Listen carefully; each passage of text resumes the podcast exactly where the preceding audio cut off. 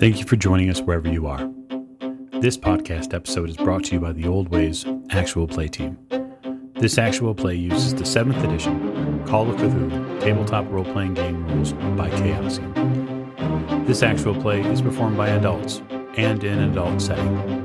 While we try very hard to stick to language for all ages, listeners should know that this podcast may include mature themes.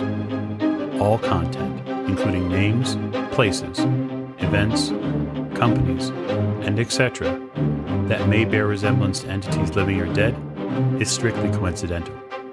My name is Michael Diamond, and for tonight's game, I will be your keeper. Thank you for joining us again on another episode of the Old Ways podcast. I am your keeper, Keeper Michael, and we return to Horror on the Orient Express, where a clock has gone mad in Venice. Uh, so we need to get to introductions because we have an awful lot of things to cover, including, hopefully, little leg action for all of you. So, to my right. Hello, this is Mike, and I play James Robert Fraser, who um, has got has just had a little surprise in the clock. Just a slight one, yes. And to his right. Hi, I'm Rena. I play Lady Elizabeth Fitzroy, and I'm getting some much needed cardio. Yeah, it's been a while since you've, uh, we'll say, stretched your leg, or maybe both of them. And uh, the clock tower is no better place to do it, especially when you're running from God knows what down below. At the end of the table. Hi, this is Giles, and I'm playing Simon Griffith, and I'm holding my breath in anticipation, as well as myself above the floor. Mm-hmm. I think it's a good idea. To Mr. Griffiths, right? Hi, this is Miranda, and I play the ever knowing, all seeing Maggie Bellinger. And uh, less about Maggie and more about Miranda. My dad actually collects and repairs antique clocks, so I've been around a clock or two in my life. Fantastic. It's a nice little tidbit for you, the listener. I was unaware of that as well. And last but most certainly not least, I'm Martin and I'm playing Richard Courtney. Yeah, Richard hasn't got much to say about clocks, unfortunately. This is not uh, not doing clocks any favor in his mind. Mm, no, clearly you're not keen on falling through clock towers, it seems. But that's okay. Uh, so we bring you back to the top of a clock tower in Venice, where several of our investigators are, are, well, at least one of them has extricated themselves, or with the assistance of another, from a potentially very deadly hole. Another one still lays deep within that hole, and at the worst possible moment, the doors have flung open to uh, the balcony where these automatons would walk and in steps a very dangerous man. And so these automatons around you all animate. One by one in quick rapid succession. They all seem to shiver and in almost this sort of marionette fashion come to life. And they are seemingly aimed at dealing with the presences which were within their tower, each one of them armed in their own special way. Although, thanks to the swift work and sharp eye of one Margaret Bellinger, the soldier in question is a little, we'll say, lagging behind. He's hopping around, it seems. But that says nothing of death or the angel or these automatons armed with clubs and other various implements. And so the investigators are near the center portion of what's going on here, save for Maggie, who's pulled the leg off at this point. And I suppose as you continue your way up, nearing the top now, Lady Elizabeth, you're beginning to hear a ferocious racket. And from down below the the tower uh, mechanical portions itself, you can see the gears are beginning to spin wildly, far faster than you've ever seen the clocks at Maplebrook spin. Something drastic is happening up there. Do I hear anything coming from down below that would indicate that the intruders downstairs have heard any of the noise up here? No, okay. not yet. Although, with that kind of racket, there's no way it's going to stay quiet long. True. I guess I will just keep going. Oh dear, oh dear. You keep moving your way up. So I would like, Mr. Griffith, before we delve too much into the more mechanical portions huh, of the event today, I would like you to make me a strength roll and attempt to pull yourself out of this hole. Can I assist him uh, at all? Well, you've gotten a hold of uh, the professor. Yes. right. Okay, so if I'm if I'm busy dealing with the professor, Yeah, you're fine. probably recovering him a little bit still. Till the professor is far enough away that if I pull myself out, the professor's weight is not going to be a hindrance. Normally, I would totally 100% accept that, except that you are now being beset upon by automatons, seven of them at least, which are moving around the space. Your concern is the weight of the automatons, if you stay where you're at, could be deadly to you. Fair enough. 65 under 80. You slowly but surely are able to reach out and make use of Richard's leg as a, an anchor point, and you use it just just enough to pull yourself, give yourself enough leverage to get a leg up and back out of the hole, and then after that, it's simple uh, pulling the rest of your body weight up and kind of rolling to one side. And so you are both out of the hole. Yes, congratulations, you've made it out. Maggie, during this time of fraught chaos that going on behind you, which you're terribly not paying too much attention to because you've got what you've come for, a voice arrives in your right ear and it says, Wonderful. How wonderful that you've finally acquired it. It's wonderful, isn't it? Shall we be off? Oh, yes, of course. As these uh, automatons move more towards the center of the space, you see behind them this gentleman who you've caught glimpses of before. And his uh, very well dressed French Revolutionary era gentleman uh, reaches out his hand to you as if to coax you from the space. It'll be a slight walk for you to get there, but um, it's clear that, that the time has come for the two of you to complete whatever it is he knows of the rest of the pieces. He must know where these are at. Mm-hmm. And he's never caused me any harm before. I've no reason not to trust him. No. I will uh, walk towards him and uh, place my hand in his. Okay. You walk forward, and as you do so, you get a pinching pain in your left knee that drives you to the ground, still holding the leg in your hand. And you feel this painful nerve flame that goes from your side of your hip all the way to the front, down your thigh till it hits your knee, and it is excruciating. Oh, I. oh, I seem to be experiencing some difficulty with this prison I'm trapped in. Hmm. The human form is such a bother. Really is. The three of you hear this voice on the wind here in the the clock tower. And I'm going to give Lady Elizabeth a hard listen roll as she gets close to breaching this final level. Just a regular success, 57 under 60. Okay. So you don't hear it.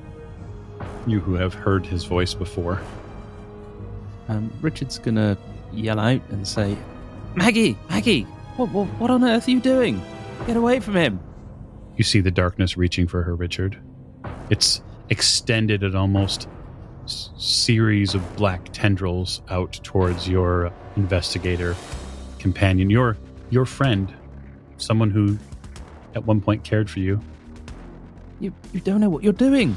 It's it, it, it, it's lethal. It's it's it's. Get away!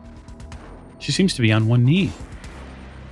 Professor, can you can you s- s- see them well enough to grab Miss Bellinger?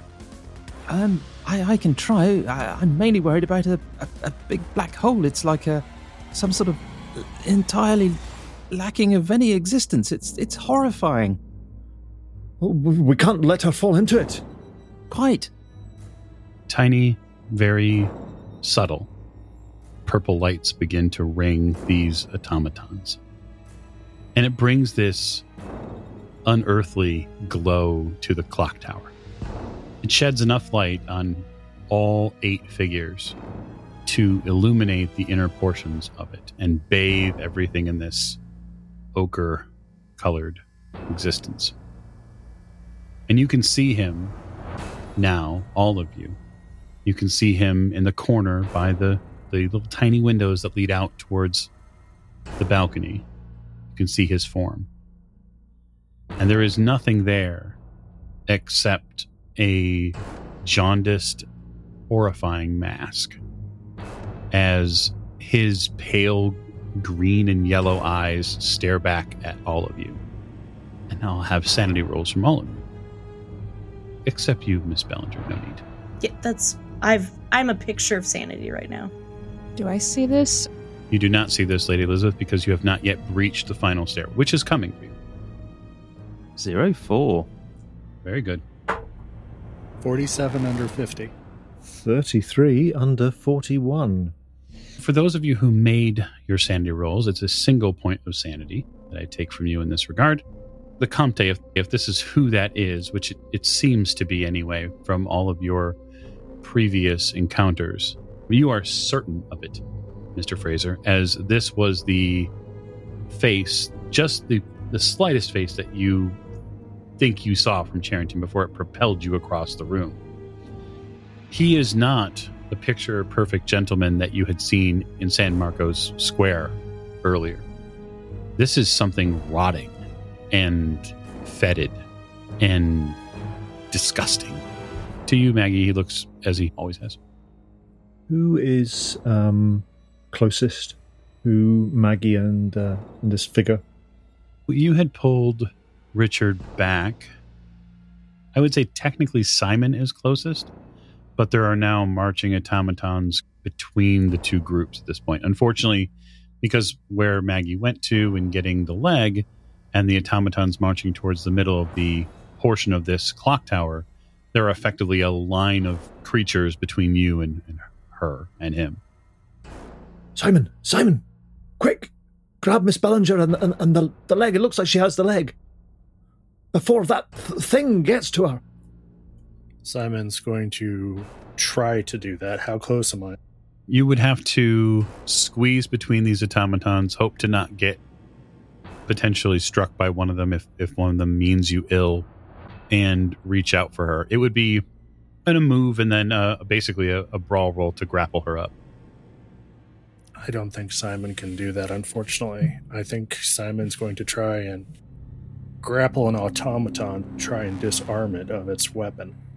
Okay. One of the ones in the way, because I was needing a club earlier. Certainly. So the closest one to you at that point would be, given speed, is Death. Oh, joy. Um, so Death has a scythe, and the other one you could pick from would be the Turk, who is kind of to the left. Okay. I will try. Grappling with death for the scythe. Okay.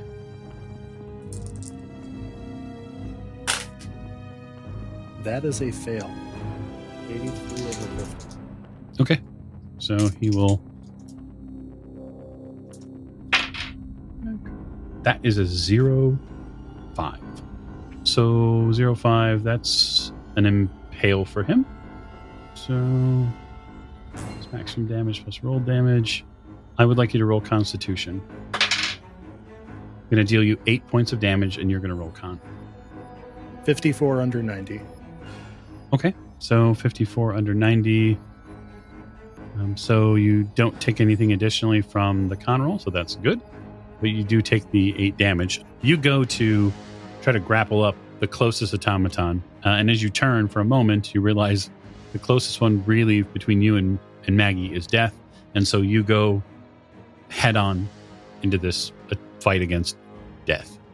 And the automaton moves way faster than you were expecting. Uh, it isn't a marionette. It isn't robotic in any form. It moves nice and fluid. And when it does, when you grab for its weapon, it steps back and then swings in a in a motion to to gut you across the stomach and it rips your stomach open for eight damage, spilling blood and all sorts of human parts on the floor of the clock tower. Um, Richard's not particularly happy seeing this. Um, Nope. How how close are these automatons together? Less than their own height apart, one of them or two of them, maybe. I would say that given the spacing allowable, uh, I would say that they are maybe a meter and a half or so, Cool. give or take. So Richard's trying to come up with this cunning plan, uh, again invoking physics because he likes physics. Um, so he knows that uh, the floor's fairly weak, and these things are probably fairly heavy. Um, he's going to try and push one into another with the aim of trying to topple one through the floor, maybe two if he's lucky. Okay, so you're going to try to push them into the hole? Y- well, yeah, or maybe push one into another to uh, maybe one will fall over and Yeah, makes yeah, sense to me. Skittles. Yeah, the there there's a couple ways you could do that. So you could, if you wanted to, go to the right hand side of where Simon is and effectively try to push Death into the Turk, Hmm. so that way they fall over together. Yep. Um, you could do that. You could, given what you've seen from the Death Automaton, you could decide to perhaps go after the one-legged soldier. He does carry a spear, but it's likely he doesn't have very good balance as it is now. What with half of his lower half uh, being with being with Maggie. If Death is distracted, I think Richard would want to push Death into Turk. Okay.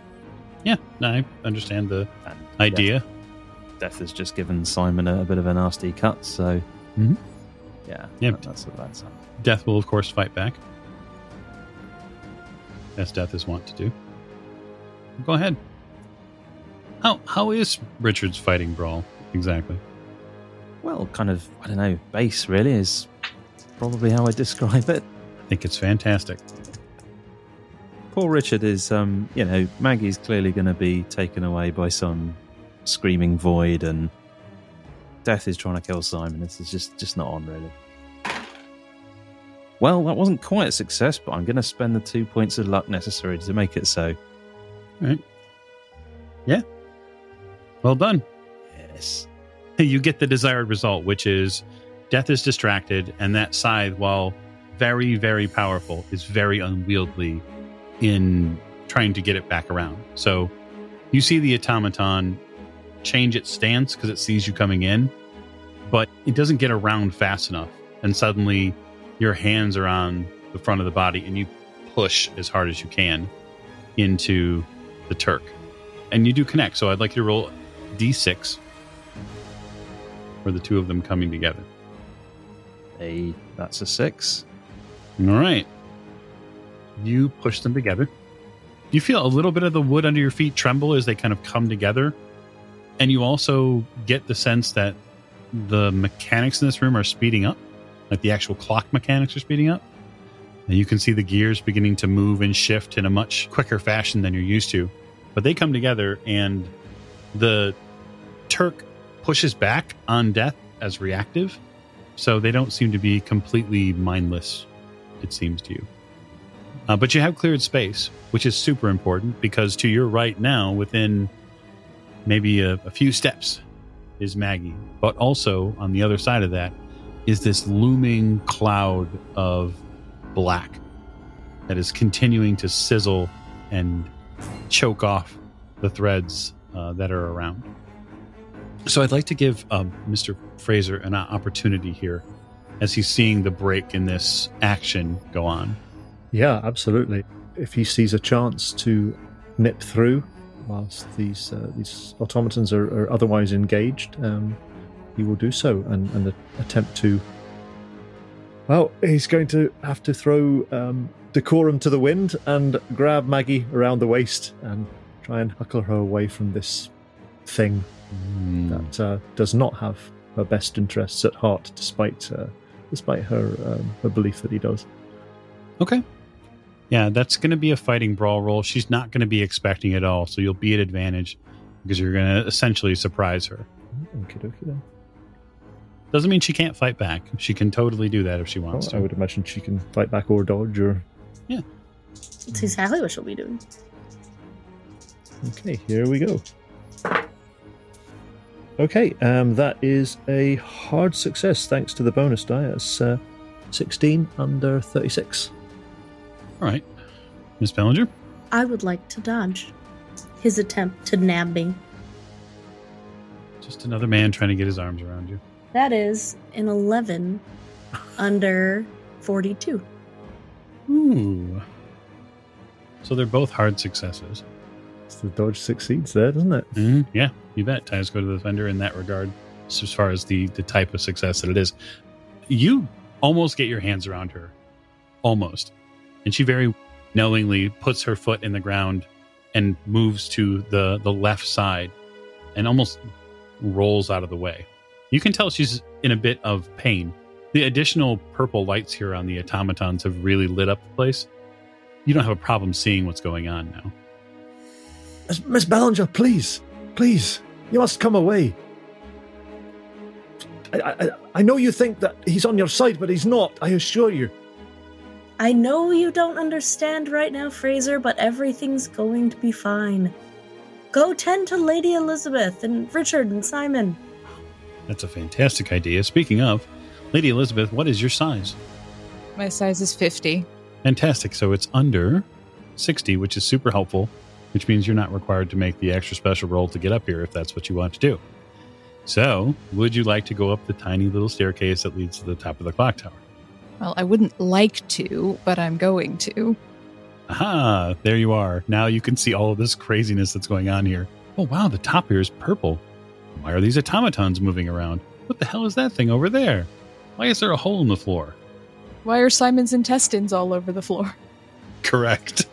Now that you've breached this uh, plateau here, you do notice that there are several of these automatons moving around, and um, they're going to begin waylaying your compatriots as uh, they haven't really gotten a good sight of you just yet. Not too far from where you're at when you come up in the stairway, you see a well dressed angelic figure. The angel turns and turns into the air, and you see them blow this, this trumpet. And when they do, the clock tower bell goes off. Since all of you are here, I'm going to make a trumpet roll, which is just so much fun to say. okay, Trumpet of the mic shall sound. that's correct. If you succeed, do we have to make a con roll? Actually, yes, you do. So go ahead and make a con roll. Fuck. Uh, question: Those Yes. of us who are smart enough to put cloth in our ears. Can be an advantage, yes. Yay! Well, I got a 19 under 50, so hard success. It's good. Very good. I hate I hate to be that that person, but does Lady Elizabeth have to make a sanity roll when she sees what? Uh, what's You know up what? there? You're absolutely correct. She should absolutely make a sanity roll for coming up here. I think I'm the sanest one in the group at the moment. I'm at 62. Oh, yeah. 61 under 62. Oh, you barely made it. Yeah, so Lose one. lose one? I failed my con check. 83 over 45. You drop like a rock. But we make like to push her con roll. Yes, Maggie wants to push her. con- Okay, very Of good. course. Very good. Maggie will, as it starts to go off, throw her hands up as fast as she can to try to block out some of that noise. Heyo, 22 under 45. I passed with a hard at 30 under 90. Uh, Richard got an extreme. Okay. I don't think Fraser put any cloth in his ears because it did, didn't seem to be a, a particularly effective way of blocking sound. Just sticking some sticking some cloth in your ear. So if if it had been wax or something like that, he would have done. But uh, that's it. he's got a decent con, so hopefully. Yeah, hopefully. Um, that is a 19 out of 19 under 85. So yes. Okay. You stay up. You plug your ears as the trumpet sounds, all of you do. And when the angel blows the trumpet up, it resonates off the bell. And it's like three times as loud as a normal bell tower. And so you feel the sonic vibrations run their way down the tower. You also see the wood on the platform here take a bit of a, um, a shake as well. You're not sure how long this platform is going to be in stable operation. Richard, getting pushed into is is is one thing, but being assaulted by a mathematics professor is certainly another. And death is going to take some umbrage to this, as will the Turk. And so, having pushed death out of the way in an attempt to to get to Maggie, death is going to take a swing at you, and the Turk is going to turn and take a swing at you as well. You, of course, are welcome to dodge, although I suppose you could fight back as well. That's fair. Hmm. Let's let's say Richard will fight back. Okay. Yeah. It's like poker, isn't it? I'm thinking I have the winning hand here. I have a seven, sir. So death is going to impale again, as he is wont to do. Rats. Yes. that was a hard success as well. I was I was really happy with that one, but You should be happy with it. I totally agree. Um, so that's 12 damage you'll take. Oh dear. And then you'll make a con roll. And then we'll get to the Turk. Hopefully, what will happen is Richard will collapse on the floor and the Turk will just swipe in the air and not hit anything. Uh, yeah, that's a that's a successful con roll. That's fifty under sixty. Very good. That is uh, certainly a con roll you want to make. The Turk. Um, so you could, if you'd like, like dodge as well. Obviously, you're going to be making a second dodge. So Yeah, that didn't didn't happen. okay. Well, what did happen is you took three more damage. Oh dear. You had zero. Mm, Hmm, wonderful. uh, the scythe comes in, and instead of slicing across your stomach like it had done to Simon, you get penetrated parallel. It goes directly through your stomach, and then you feel you feel your body lift off the ground just slightly from the strength of the automaton as this thing just crushes what's ever inside of your guts. And then as it pulls the scythe out, you feel and see this scimitar blade from the Turk come across your face, and you feel the connection onto the device, and then you fall backwards. And so we'll continue. Lady Elizabeth, Yes. on the other side of the room, you hear, because the automatons are not quiet, they're big, lumbering automatons that are bathed in essentially a purple glow. So there's really no way for them to hide their actions. Uh, you see one of these automatons come at you with a cudgel, like a club, and uh, it's going to attempt to pummel you. I'm going to try to dodge, I guess. It's probably a fantastic plan. Yeah. Nope. Uh, it 49 missed, over It missed two, so Oh. it, it swings at you, and it goes high. You go low. However, you are not the only one in peril at this point, because there's a lion here, and um, the lion is going to attempt to paw at Mister Fraser. Bounds off of its moorings. Mr. Fraser will try and dodge it. Yeah, as he should. That's a fail for me. Well, I guess I'm still dodging anyway, but I don't know you failed.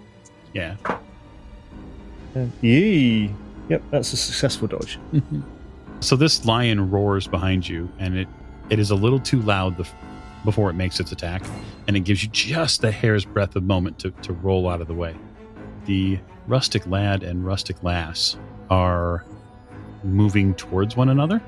Are these, um, what are these things made of? Are they metal or? No, no, no. It looks like they're made out of wood and other bits, Okay.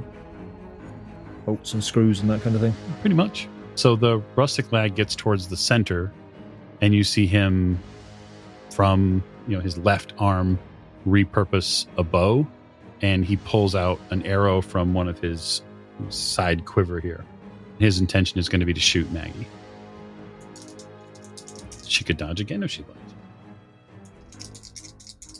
She is feeling quite dodgy. Go right ahead. Maggie does not dodge. Okay. You get hit by this arrow. And when the arrow hits you, it shatters. It doesn't actually penetrate or do any significant hit point damage. But when it hits you, this massive cloud of dust goes off. And so I would like you to make me a power roll. Can do. That is a 34 under 75. Yeah, that's a hard success. So a well needed one as well. We'll just say the um, amorous advances of this rustic lad are no no match for your powerful will. Clearly, you've no business or time for this automaton. All right, Simon, start us off. Things are getting a little bleak up here. The professor is down and bleeding, and now all of these automatons seem to be popping up out of nowhere. So the professor's down, and I'm assuming Death and the Turk are between me and him. Yes. And between you and Maggie as well. But their backs are to me now because they were focused on the professor, correct? Yeah, they both went towards him. And they are limbed in purple light, so I have a target. Yeah, easily. I'm going to pistol shoot the Death in the back. Sure. Unless it would be better for me to just. Can I shove him off the platform down the tower? You probably could. That would be a fighting brawl roll. I will do that. He knows you're there and he's attacked you. But he's engaged in melee with somebody else directly behind him. He had to turn. I think it's fair to give Death, and I, I think that's funny to say. I think it's fair to give him at least an attempt to know that you're going to attempt to attack him. That is an 82, and so Death does not see you coming. Okay, so do I get a bonus? You do. You are at advantage for this um, Mhm. attempt to no ticket him. 46 under 50. I would like you to roll strength to see the effectiveness of your throw. Now, Okay. automatons are heavy, they're not light by any Mhm. means. You have an awful lot of strength. The automatons are about size 100. So that's what you're going to be trying to lift. Right. It's. Uh, he's bigger than I am, but not by one and a half times. So.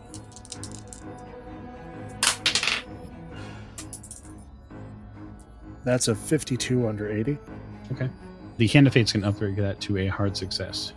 And you will have the, the inner strength to lift this automaton up and hurl it off the stage. And so death is out of the picture for the moment. You hear it fall all the way down. And you hear a great crash. And then a, a immediate report of voices, Italian voices down below. I don't have much sympathy for them. No, neither does Miss Bellinger, whose action it is now. I was crippled onto the ground essentially with Mhm. my leg pain. Yep. And the Comte is still near me. Seemingly, yes. I will reach out to him for help. I'm sure he understands my failing, you know, fleshy form currently. And um, I do want to leave with him. So hopefully he can take me away. You see the Comte do something you were not expecting. He takes the slightest step back. He continues to urge you forward with his hand. You can make it. You're strong enough. Just keep coming. If you'd like to continue to do that, I'm going to have you make a power roll to overcome the pain. Yeah. That would be a 16 under 75. You find your feet and the will to move. And you move about half or so of your movement rate towards the doors. You begin to breach those doors and follow the Comte out onto the balcony where the automatons would normally walk. Richard, you're a little bit preoccupied with being unconscious. And so I think then at that point it would fall to all right, sir, you're up. You've just seen um, Simon pitch death over the, the side of the rail here. Yeah, Simon's quite a lot stronger than uh, than I am, um, and uh, I would imagine the lion is uh, still kind of at my throat. Bearing in mind there's been a huge crash and voices downstairs, uh, I don't think there's any chance that we're going to avoid detection by whoever's down there now. So he is going to see what uh, effect a, uh, a lead bullet has on one of these things um, and pull out his uh, his Webley and point it at presumably point blank range at this lion's head and pull the trigger. All right, have at it. Okay. Uh, they they are made of wood, but they seem to be moving about, so maybe he can strike a vital piece and break it if uh, if it's not actually alive. Um, um, my firearms. Um, hmm. That is a 46 or a 46, and my handgun is only 34, so that is a fail. Okay, fair enough. Um, it's a revolver, right? It's a revolver. yeah. Uh, a gunshot goes off in the clock tower. And so everyone's blood pressure spikes just a little bit, except, of course, Richard, who's calm as calm could be. All right, Lady Elizabeth, what say you? So I've got this one with the cudgel in front of me. Hmm. Can I try and pull the cudgel away from it? You probably could. I mean, you have cane in hand as well, so there's.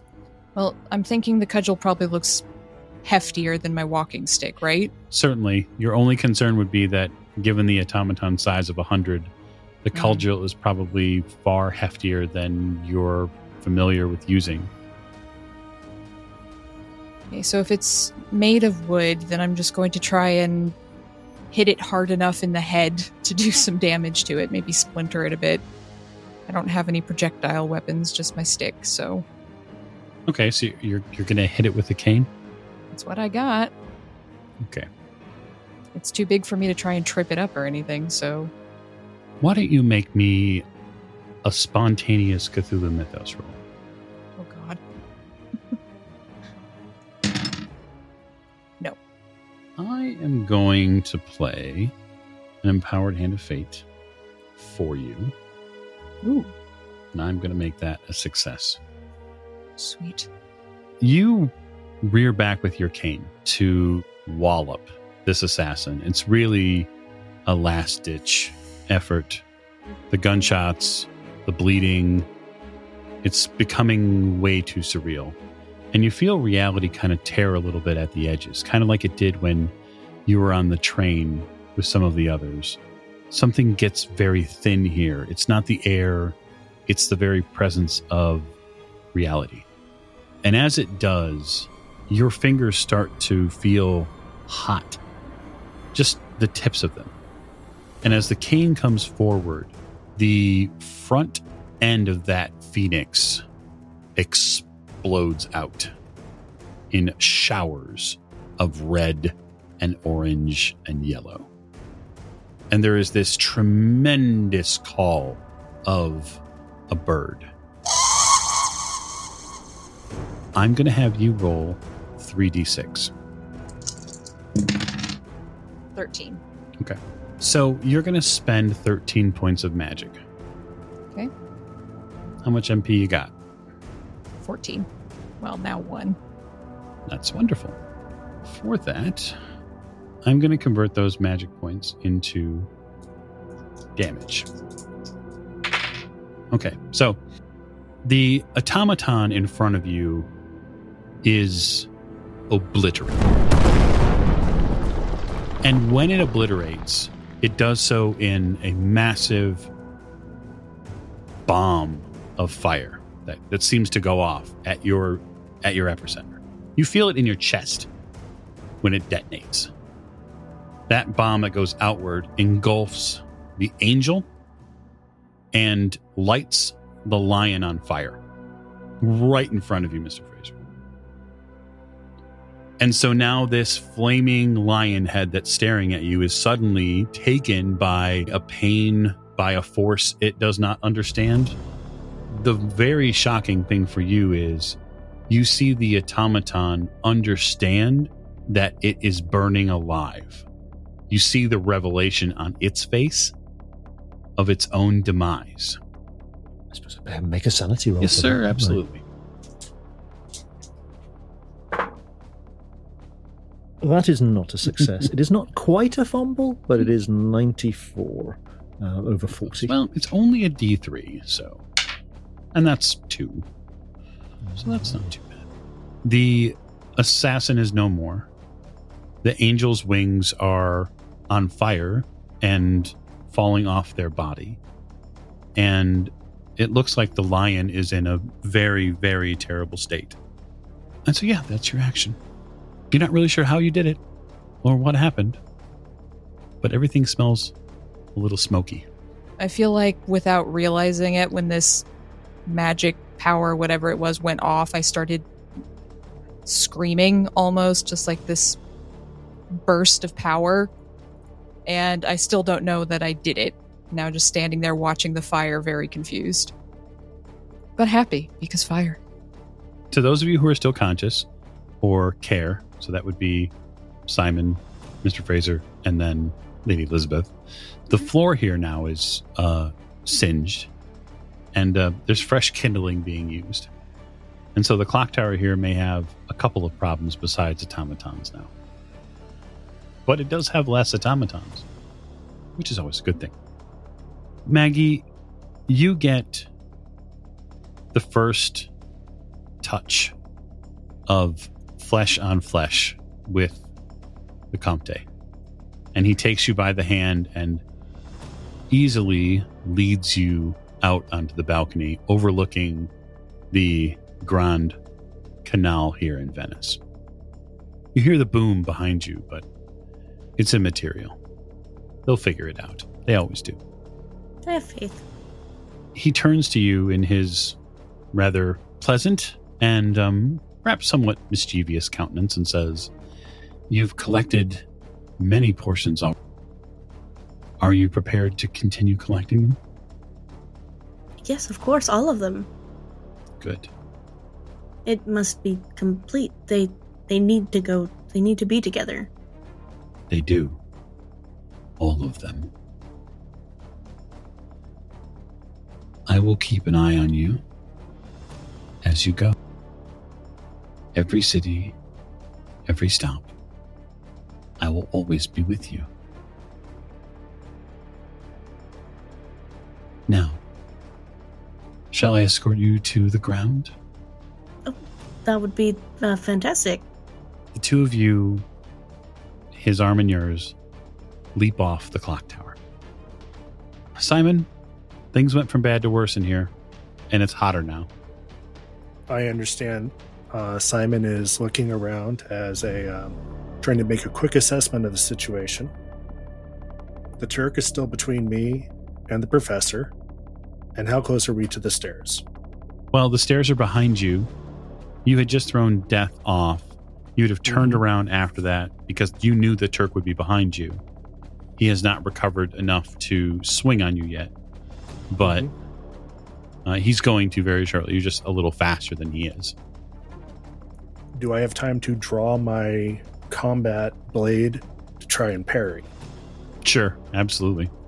Because what I'm going to try and do is parry or dodge um, this round. I'm I'm not fighting back, uh, but what I'm I'm trying to do is enter move closer to the professor, so I'm stepping in to the Turk's fighting art. So when I have a chance, I can get the professor and get off this platform before it collapses. You pull the blade just in time as that scimitar comes in on you. So if you'd like to make a fighting back or parry roll, as it were, go right ahead. 44 under 50. He's got a hard success, so he's going to get through your guard. Yeah, I don't want to exactly spend the luck. I'll, I'll let him get through. I've stepped in though, so Yep, Absolutely. So that's eight damage. okay. Uh, you get cut again, this time across the upper body. He gets through your guard, and that combat knife is as good as it is. The one you picked up in Lausanne, um, it is, well, it's it's not your trench knife. It's not the toothpick, unfortunately, and maybe that's maybe it's just not hefty enough. It's okay. I'll um, I'll take it. The key thing is, is I now am in proximity to the professor, so Certainly, I mean it's been paid for in blood, but absolutely. that and that's my action. that lion is going to tempt, anyway, head aflame as it is, to uh, take a bite out of you, Mr. Fraser. Oh, I will try and dodge it. Eh? Did not succeed on my dodge. That's quite all right, sir, because the lion fumbled. Oh, good. And so it goes for you. And when it does, it slips down a very recently made hole in the floor. And um, the flaming lion um, falls all the way down to a, a great clatter. And um, to additional screaming. Fraser will kind of stumble back in, a, in an attempt to get out of its way, see it um, crash through the floor and tumble down through the clock tower, peer down after it for a moment, um, and then looking around, notice that Maggie is disappearing through the uh, the doorway out onto the outside, um, and uh, that's where his attention has been drawn, and uh, that's his that's going to be his focus when he gets a chance to do something. Which he gets. Go right ahead. Oh, right, okay. Um, yes, he's going to um, scramble after her and uh, attempt to, to rescue her from the clutches of the evil Conte. You hit the outer balcony. You get past Simon's uh, face off with this uh, scimitar wielding Turk, and you head out the small doors, and you see Maggie and the Comte arm in arm effectively begin to leap off the balcony. I think if if I get a chance to try and grab before they go off the edge, then uh, he's gonna he's gonna go for it. I'm not sure. I'm not sure if it's too late or not. I think you have a single opportunity. Okay, so what would you like me to do then? Fighting brawl or dex or? I think that it can't be fighting brawl because I think that it's too immediate of a decision. I think Dex is where it has to be. Okay, well that's good because my dex is a lot better than my fighting brawl. That was not the intention, of course. it just seemed to me that Dex would be a little bit more. of a- yep, just gonna basically just try and grab grab her clothes, grab her arm, whatever I can get hold of, and prevent her from going over the edge because God knows where he's taking her. That is a fail. All right. However, if Mhm. if necessary, I am prepared to uh, to push the roll, and I think if that's allowed, the way I'll do that is I will grab hold of one of the uh, arms of the clock, maybe the minute hand if it's close enough to grab hold of, and use that to be able to lean just that little bit further out over the edge and give me that that that you know six inches, foot or whatever extra s- stretch to be able to um, get hold of the the the, um, the the the dress, the piece of material that's just fluttering just at my end, end of my fingertips. Certainly. I will, as your keeper, remind you that failed push rolls uh, do mean a rather terrible end usually. Oh, I'm well aware of that, but I'm not going to fail my push roll. Very well, sir. Zero five. Get that up, ye Comte Fenalik. Maggie, you leap off with the count, arm in arm, and suddenly there is a, a rather violent jerking sensation that your body goes through as you are ripped away from the Comte. Oh, you son of a bitch, Fraser. and you see him fall off the tower. You see his form turn to you and look up, and you see a wide and almost mischievous grin cross his face as the, the very last vestiges of his form fall and fall, and suddenly he becomes a cloud of mist. Don't worry, Miss Bellinger. I've got you. I would have been fine, Fraser. He was going to take me down there, not have to walk down all those dreadful stairs again. Come on, come on. Let's get you into safety. It's dark in there. There's so many stairs. I think at this point he's just ignoring whatever she says because she's clearly lost it. She's she's besotted. He's cast some sort of um, dark magic over her. The two of you re enter the clock tower to it being smoldering now. The wood here, all of the fire. Um, you're kind of coming out of it a little bit. This this feeling of euphoria, almost this rush of of power uh, that you've experienced, Lady Elizabeth, um, and you suddenly feel very, very hungry to do that again. Whatever that was, you need to figure out how that happened again. You don't know if you have the inner strength to do it right now, um, because that portion of your body, much like when you were doing engravings with um, Miss O'Shea uh, on the Dream Train, that that part of you feels just completely exhausted. But you start hearing the Italian word for fire on the staircase, and the torchlights that are down there you see are beginning to move in a different direction now.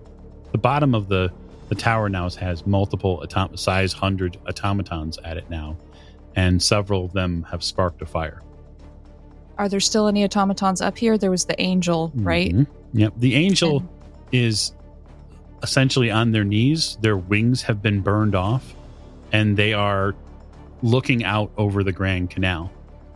And they're smoldering essentially. They they don't have their the trumpet is laying at, at their feet. They almost seem broken internally. And the rustic lass, was that the other one still up here? Rustic lass and rustic lad are near the top of these uh Okay. portions and they have they've kind of paired off. You can tell that the rustic lad and the rustic lass just from where their positions were originally they were never it doesn't seem like they were intended to meet. And so now that they're broken free of the moorings they're standing by one another and they don't seem to be taking any aggressive action toward anyone. They're just together. Well, if the angel just looks broken and doesn't seem to be hostile at the moment, I'm just going to cautiously go over to it, examine it. well it's not to say that there are no combatants by that mean and that would be the turk I'm going to kick the trumpet out of the way, Okay, fair enough you kick the trumpet out of the way just so it can't do that again. Mm-hmm. Mm-hmm. Simon, you have not uh, perished by any means, and your eyes do pick up that just beyond the Turk coming back in through the small doorway is uh, Mr. Fraser with Maggie in, in, in complete tow. So it looks like the only combatants we have left are the Turk and the one legged soldier. Yeah, the one legged soldier has been fairly ineffective. Yeah, the, he's been basically hopping around, uh, but because he's size 100 on one leg, he's having to use his spear to, to pr- keep himself propped upright. Okay, I'm gonna try and fight the Turk, pushing it towards the edge. Okay. I'm not guaranteed that I'm gonna get it over. I don't have surprise on it, but I'm trying to push it back up to where it has no no movement back beyond falling. Okay. And I'm gonna strike it too, of course. Certainly. Okay, that is a miss, so I'm gonna push the roll. Okay. Push the roll. 47 under 50. Ooh. You do connect on the push, so go ahead and roll damage. All right, and that's with the blade. Four points plus strength bonus. Yep. Of three is seven. Okay. Yeah, you give the Turk a good whack with uh, with the knife, probably just as good as you got. So that's something. Mm, so that would be the Turk's turn, and so he will attempt to um, whack you right back. If you would care to dodge or fight back. I will dodge. 45 under 50. You dodge successfully. Uh, another vicious chop from this scimitar. Fraser and Maggie, you're going to encounter this melee with the Turk as you come back in. You have the ability to get around it. Are you attempting to circumnavigate that with her? That is my plan. Yes, I just want to get her down uh, down the stairs before this whole place falls to bits, or uh, it becomes too engulfed in fire to uh, prevent our exit. Oh, I could have been down on the ground, but now I'm in a fire. Come on, Miss Bellinger. Maggie's walking towards the stairs in her annoyed state. Okay. That's it. That's the way. All right. Um, so I would just leave it to you then, Lady Elizabeth. Are you doing anything to get in or to assist Simon in any way, or are you staying put, or what's what's your plan here? You can you can see that the platform is definitely beginning to overall shake up here, and you're not sure those gears look completely aligned anymore. I think my best bet is to head start heading downstairs because if I can't let off any more fire, I don't feel like I have the strength to do that, well, it's not like I can carry Richard. And if Simon's worried about someone else getting in the way of, of a blow, then that's distracting him. So it's probably best if I move towards the stairs. Um, you didn't move terribly far, so getting to the stairs, you'll you'll kind of come right into line with Fraser and, and Maggie, for that matter. A very frustrated. Does. Simon look as though uh, he is in a position where he, he's able to um, uh, get the professor up on his feet or carry him and get him out of the way, or is, or is he in the in, in the middle of combat and unable to do so? he is in the middle of combat. He is standing in effect either over or between the Turk and the professor's body, and he is bleeding buckets just all over the place from all these wounds. Uh, he does not look like he is in a good way. Your, your ladyship, uh, if you wouldn't mind escorting Miss Bellinger uh, down the stairs here, uh, I think uh, Mr. Griffith may need my assistance. Absolutely, Mr. Fraser. My eyes are alight, almost literally with the reflection of the fire, just look very pleased and a bit energized. Thank you, your, I'm also thinking in the back of my head, how can I repeat this trick? thank you, your ladyship. Uh, I'll be with you momentarily. Come along, Miss Bellinger. Maggie needs no encouragement as she is already walking for the stairs. Yeah. The stairs down, the two of you, as you begin to take them, you start seeing the, the true issue at heart here. And that is that embers from the fallen automatons, these flaming um, size 100 creatures that have now collected at the bottom, that fire has gotten into the support beams for the staircase. And the clock tower is beginning to burn from the inside. Oops. I'm starting to believe Comte had my best interests at heart and that Mr. Fraser, in fact, is not miss trying to kill me. I'm quite certain he wasn't trying to kill you. I am, however, quite certain also that the Comte does not have your best interests at heart, Miss Bellinger. Hmm, Potato, potato. Regardless, we can argue about it once we get off these ablaze stairs. Maggie will muse to herself out loud. I wonder if I could float down without him. Of course, you could if you just put your mind to it. Only one way to find out.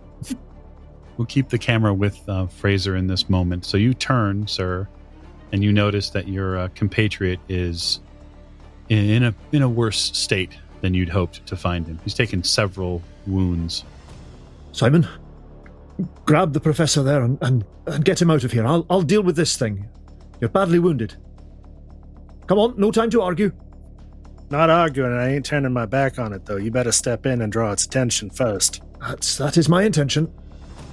I, I'm preparing if I have to parry or dodge again, I can. Mhm. Um, if it's if the Turk is not distracted by Jim, and then I will get the professor and make a move. I would leave it to the aforementioned Jim. Leave it to Jim. What would you be doing to distract the Turk or to pull its attention away so Simon could make his break? Punching it in the face, of course. That's fair. Go ahead, sir. Swing away, as it were. Alrighty. Um, yeah, I think actually, I think rather than rather than punching it, um, uh, I'm going to just try and jump on it because even if I, I don't succeed in my fighting brawl attempt, uh, at least I will have interposed myself between uh, it and Simon. Agreed. So I'll try and wrestle it to the ground in a manly fashion. And that's a 14, which is a hard success on my Ooh. fighting brawl, which I did not expect.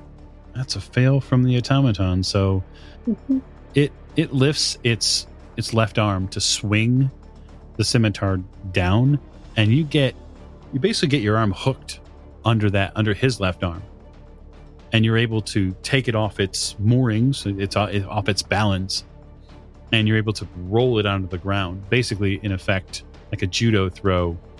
To, to push it out of the way before it can do any more damage to Simon. This gives Mr. Griffith the opportunity, if he wants, to bundle the professor up at least and begin making his way off Absolutely. What's the professor's size?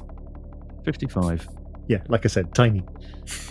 I have a, have a strength of 80. He's 55. My size is 70, so I should be able to just. It's not going to require a roll.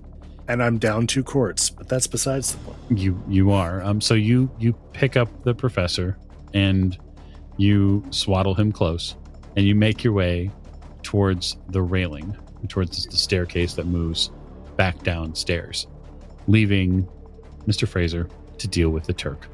Well, well, that's nobody's business. Right. Correct.